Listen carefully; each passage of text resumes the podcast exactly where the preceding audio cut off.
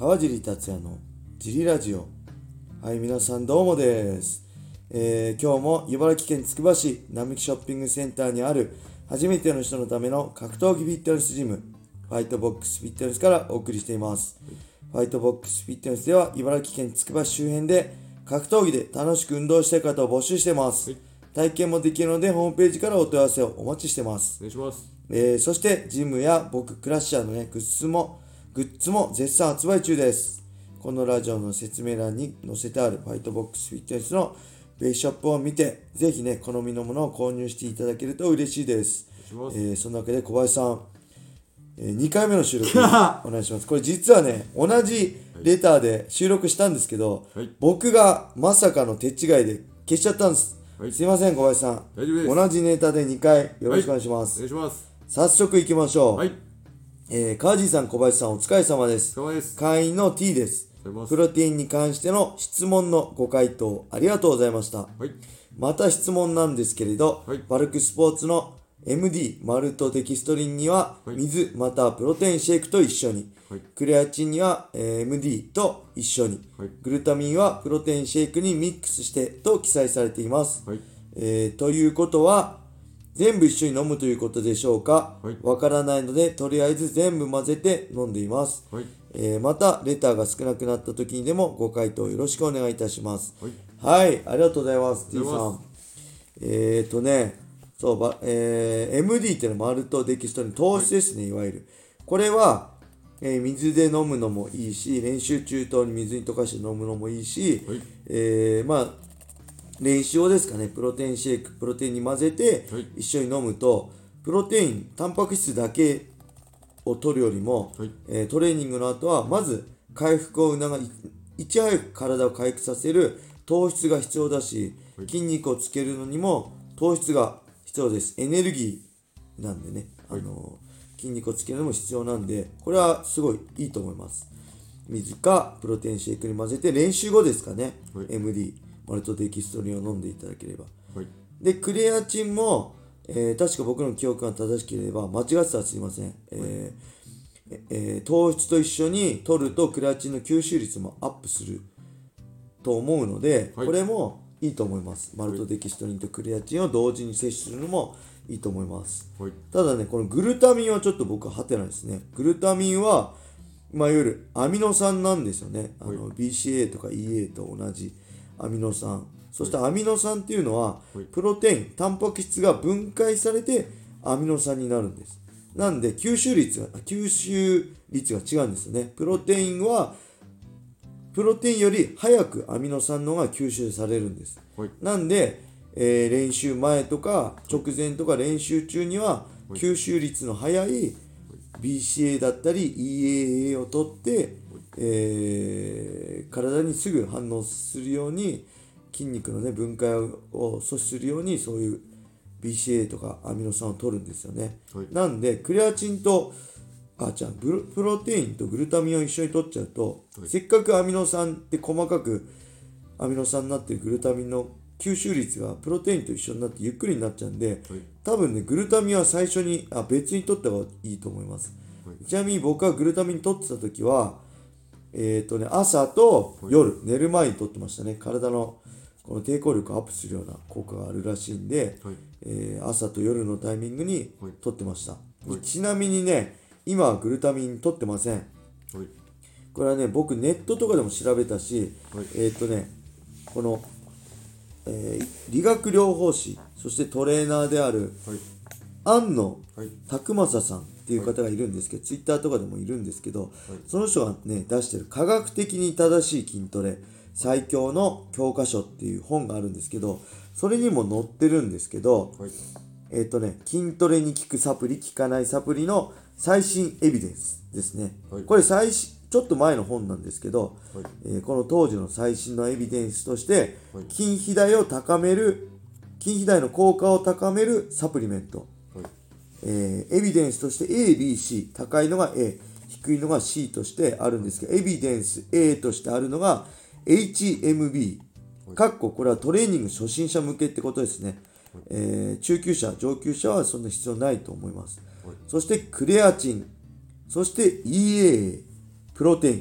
ここれが筋肥大の効果を高めるエビデンス A の効果が高いとされるサプリメント。はいそして、えーエビデンス B には、さっきも言ったような BCAA、これがあります。そしてエビデンス B に、えーグルタミンがあるんですよね。グルタミンだったり、アルギアルギニンだったりがあります。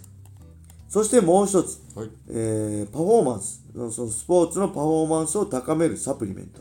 はい。こちらのエビデンス A には、ベータアラニン、そしてカフェイン、えー炭水化物、クレアチン、重炭酸ナトリウム、リン酸ナトリウム、水とスポーツドリンクとあります。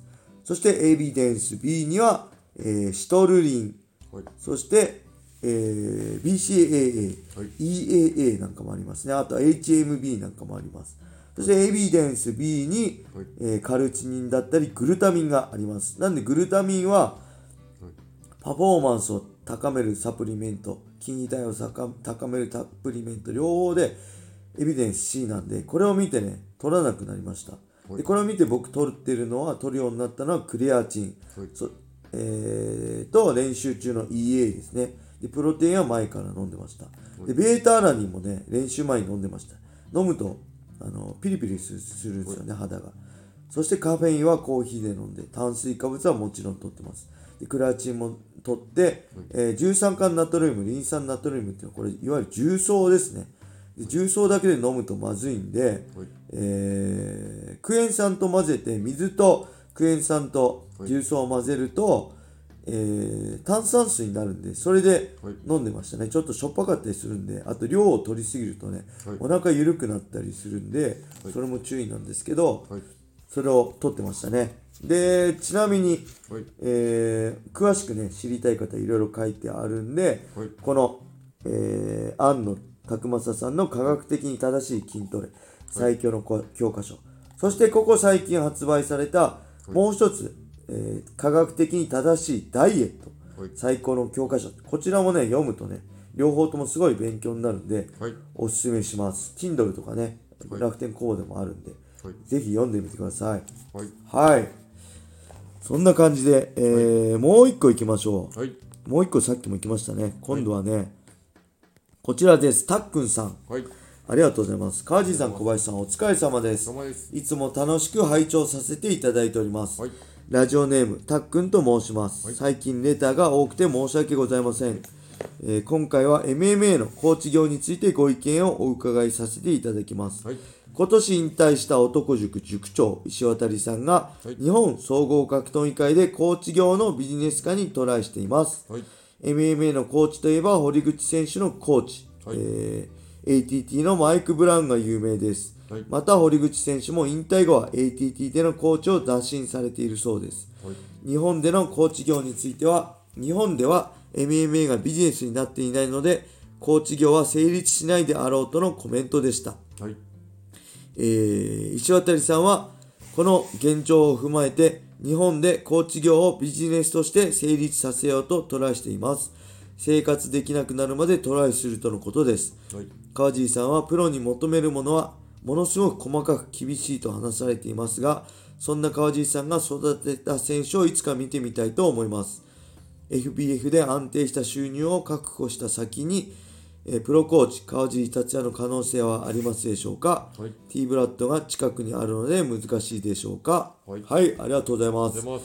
えーこれね知りませんでしたね。はい。男塾塾長石渡さんがコーチ業にはい。のビジネス化にトライしている、はい。えー確かにねいろんな選手をコーチしてますよね。それは雷神の選手もそうだし、はい。うん、これすごいチャレンジだと思うんで僕ねぜひ頑張ってほしいです。応援してます。ぜひコーチ業として成立してほしいですね、うん、僕にできることがあればあれですけどまあないのかな、うん、ただね本当難しいと思いますね。堀口選手の言う通り、はい。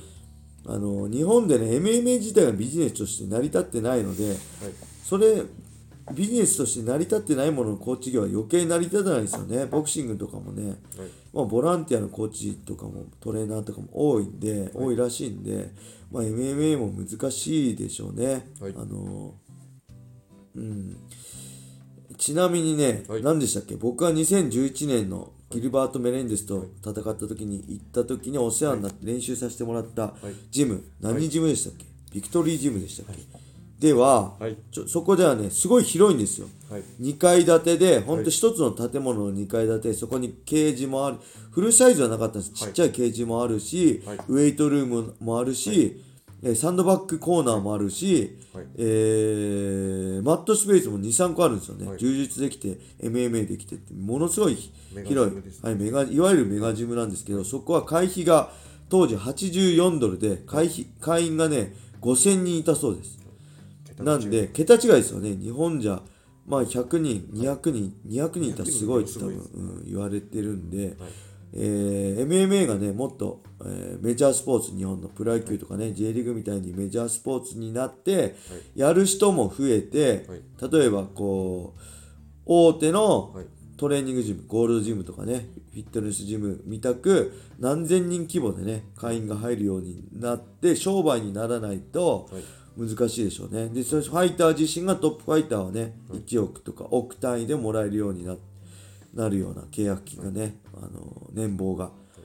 そういう中でなればコーチもビジネスとして成り立つんじゃないかなと思います。はい。はい。現状では難しいと思うんでぜひね頑張ってほしいと思います。はい。僕自身はねはい。うーんそうですね。やっぱりこのジムはファイトボックスフィットネスは初心者向け、はい。初めての人のための格闘技むね格闘技フィットネスジムなんで、はい。ここが、えーある程度安定して人に任せられるようになったら、い。もう1店舗、えーここでは無理なんで場所を移して、ティーブラッドより遠く離して、はい。MMA ジムをやるのもはい。一つの可能性としてはありますね。はい。ただ僕は本当行き当たりばったり先はあんま考えてないやりたくなったらやるし、はいそれまでは何も考えてないんで、はいえー現状、はいまあこのファイトボックスフィットネスの会員さんがたくさん入ってくれたら、はい。その先のこととしてね神の水を知るってことじゃはい。ないでしょうか、い。なんでねぜひこのジムではい。格闘技をフィットネスとして楽しみたい方はい。あのここではね痛いスパーリングだったり、えー怖い人もいないんで、はい。あの楽しくね格闘技をフィットネスとして運動できるんでぜひね興味ある人ホームページからお問い合わせをお待ちしております。お願いします。僕とね、はい。川尻と一緒に格闘技を楽しみましょう、はい。楽しむ人のためのジムです。はい。そんな感じで、はい。えー今日は終わりにしたいと思います、はい。皆様良い一日を。またねー